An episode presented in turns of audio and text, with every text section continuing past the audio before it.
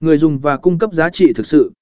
Bài viết, hình ảnh và video nên được chọn lọc kỹ càng để thể hiện thông điệp và giúp tạo liên kết mạnh mẽ với khách hàng.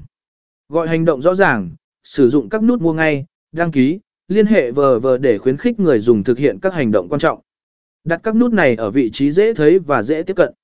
Tạo điểm nhấn, sử dụng hình ảnh, video hay thông tin nổi bật để thu hút sự chú ý của người dùng ngay từ lần đầu tiên họ truy cập trang web. Điểm nhấn này nên phản ánh giá trị cốt lõi của doanh nghiệp.